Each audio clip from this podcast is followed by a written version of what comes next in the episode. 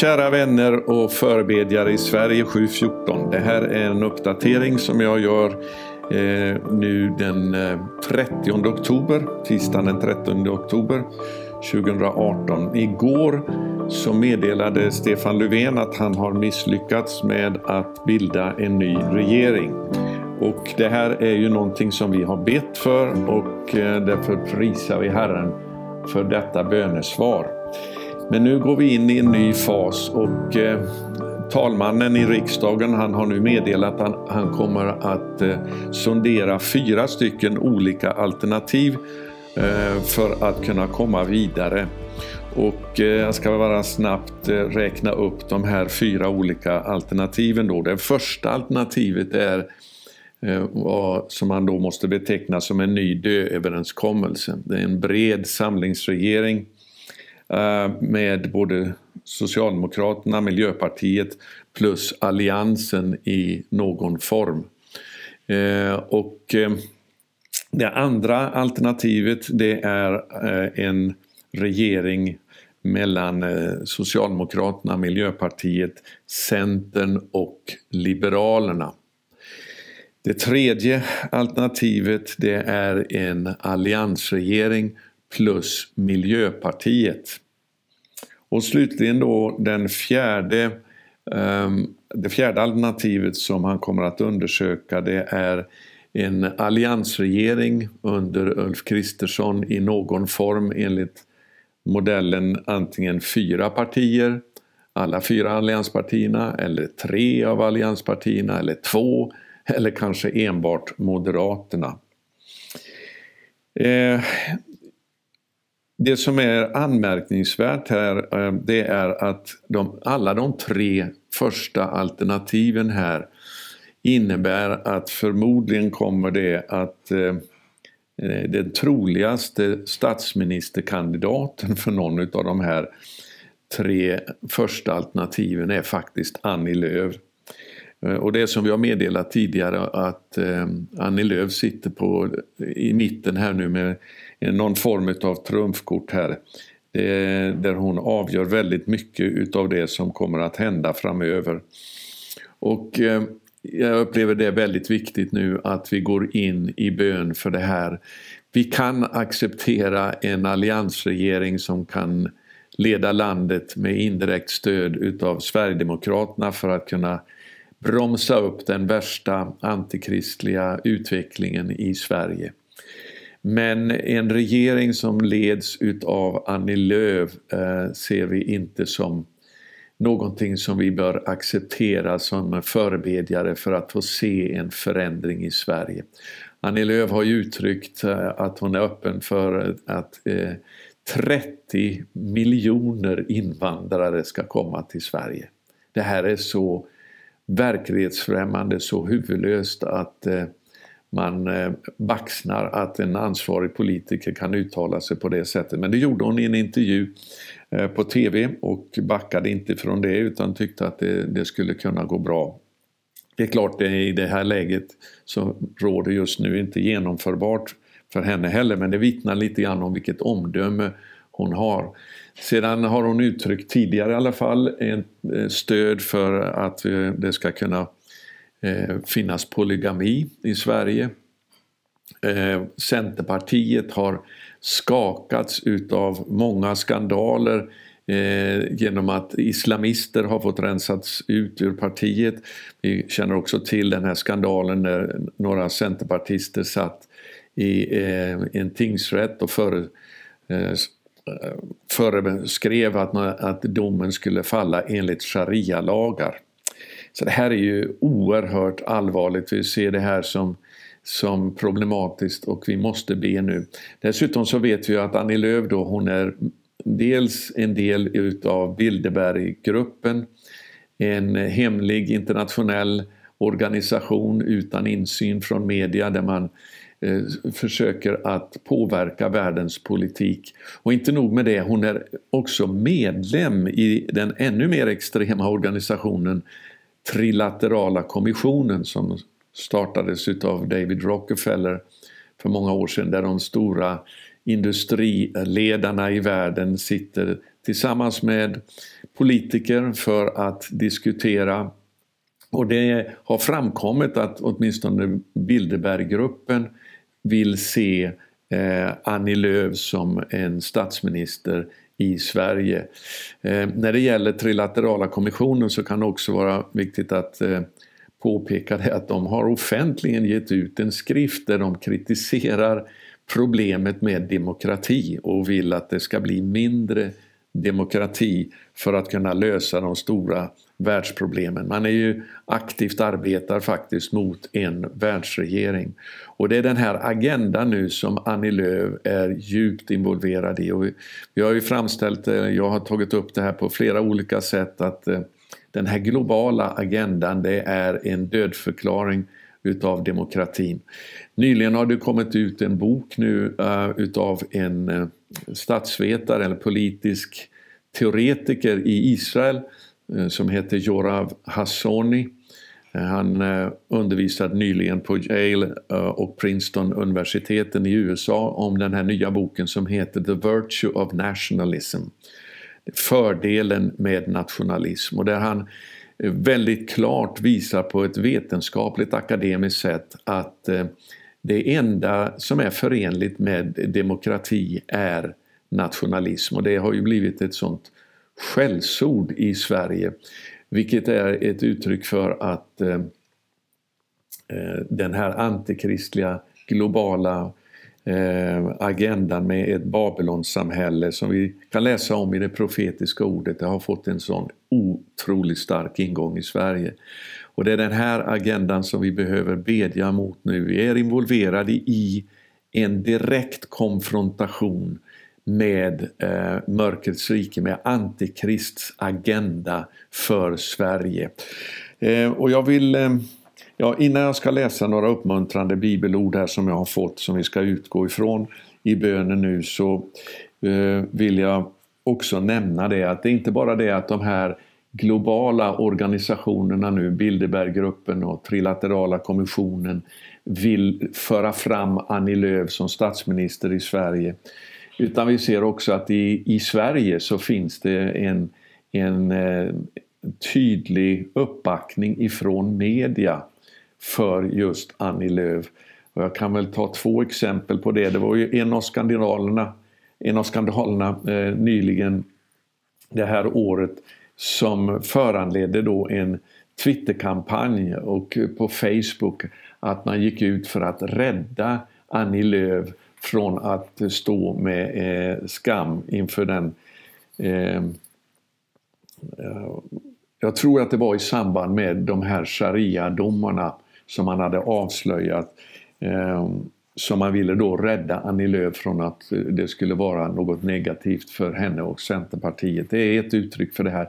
En annan sak är att SVT gjorde ju nyligen en intervju genom Skavlan utav Annie Lööf, och det visar ju sig då att Annie Lööf fick ju inga kritiska frågor jämfört till exempel med Jimmy Åkesson.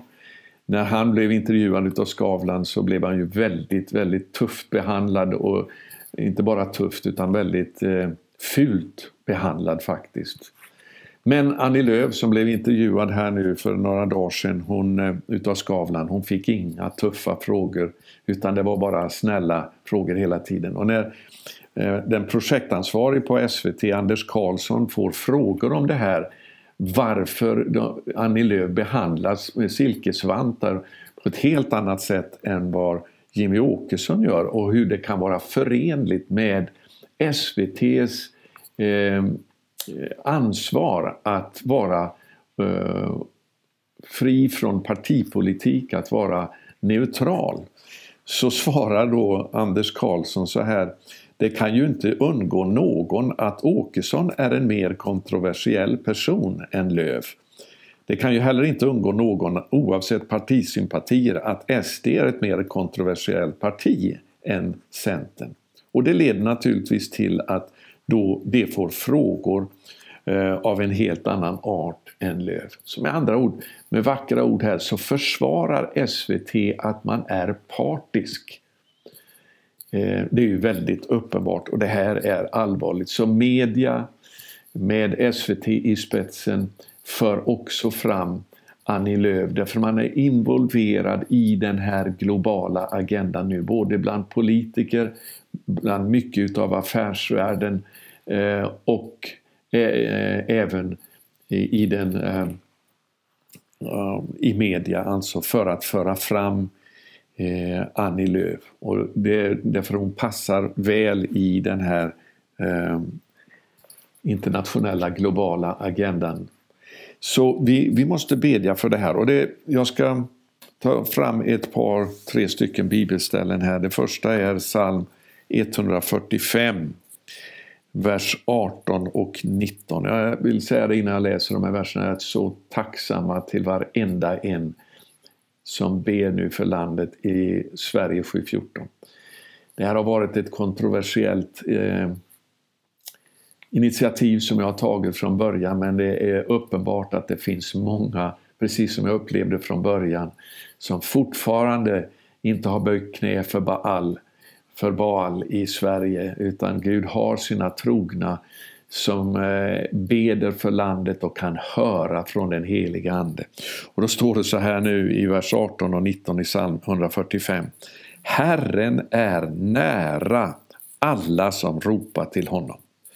Alla som ropar till honom i sanning. Vers 19. Han gör vad det gudfruktiga begär. Han hör deras rop och frälser dem.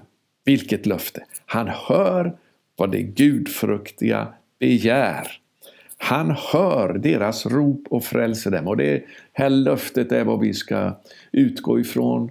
Han är nära de som åkallar honom av uppriktigt hjärta i sanning. Och han gör vad de gudfruktiga begär. Han hör deras rop och frälser dem.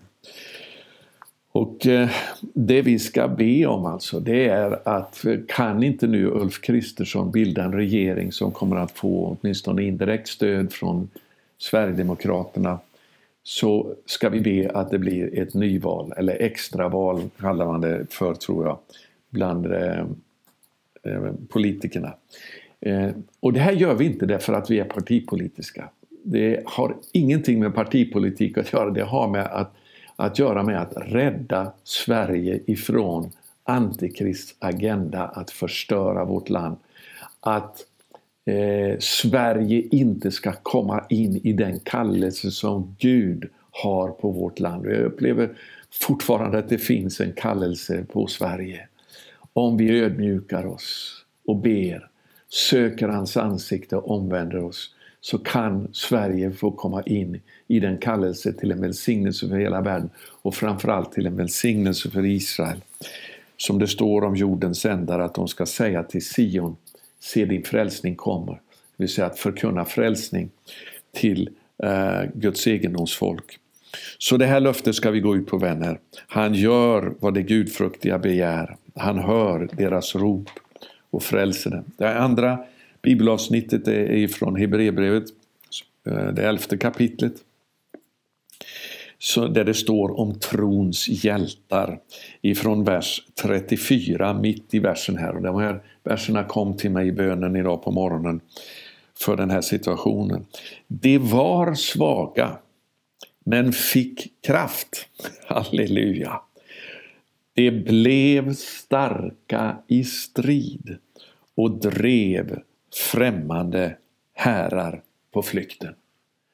Vänner, det är vad vi behöver göra för Sverige. Denna internationella, globala agenda att antikrist ska ta makten över Sverige. Sverige är i en kamp på liv och död nu, och det är människor som sover som inte ser detta. Men vi som har vaknat upp och förstått allvaret, vi vet att det är så. Och nu ska vi be att vi ska få bli starka från att ha varit svaga. Så ska vi få kraft till att kunna driva främmande härar på flykten. Halleluja! Med Gud så kan vi storma murar. Med Gud så kan vi få fienden att vika ifrån vårt land, och att Guds vilja kan ske med Sverige. Slutligen också ett bibelställe ifrån Matteus kapitel 21. Och jag ska läsa hela det sammanhanget faktiskt här ifrån vers 18. När Jesus tidigt på morgonen var på väg tillbaka till staden i Jerusalem, det här, blev han hungrig. Han såg ett fikonträd vid vägen och gick fram till det, men det fann inget annat än blad på det. Då sa han, aldrig mer skall komma frukt från dig. Och genast vissnade fikonträdet. När lärjungarna såg det blev de förundrade och frågade, hur kunde fikonträdet vissna så plötsligt? Jesus, Jeshua, Israels Messias, han svarade dem, jag säger er sanningen. Om ni har tro och inte tvivlar så kan ni göra inte bara sådant som med fikonträdet. Ni ska till och med kunna säga till det här berget, lyft dig och kasta dig i havet, och det ska ske. Allt vad ni ber om i er bön ska ni få när ni tror. Berg är ju en symbol för myndigheter och regeringar på många håll i skriften. Så det här är ett väldigt passande bibelord, att med tro så ska vi kunna säga till regeringar, häv dig upp och kasta dig i havet. Det här kan vi ju inte bara tro att vi kan använda hur som helst, men genom att vi är ledda av den heliga ande och lyssnar in vad som är Guds vilja, så kan den här tron födas i vårt hjärta, även om det är som litet som ett senapskorn, där vi kan få makt med Gud att driva främmande herrar på flykten, att kunna säga till berg, till regeringar, myndigheter och makter, häv dig upp och kasta dig i havet, och det ska ske så. Och allt vad vi ber om med tro, det ska vi få. Så jag vill uppmuntra er nu med de här bibelställena. Jag prisar Gud för bönevakten som nu är igång 24 timmar om dygnet, 7 dagar i veckan. Pågår ständigt rop till Gud om genombrott i Sverige. Och den här situationen som har uppstått nu efter valet, den har gett oss ytterligare nådatid att kunna söka Guds ansikte i bön, för att Guds vilja ska ske. Återigen, det handlar inte om partipolitik, det handlar om att Guds vilja ska ske med Sverige.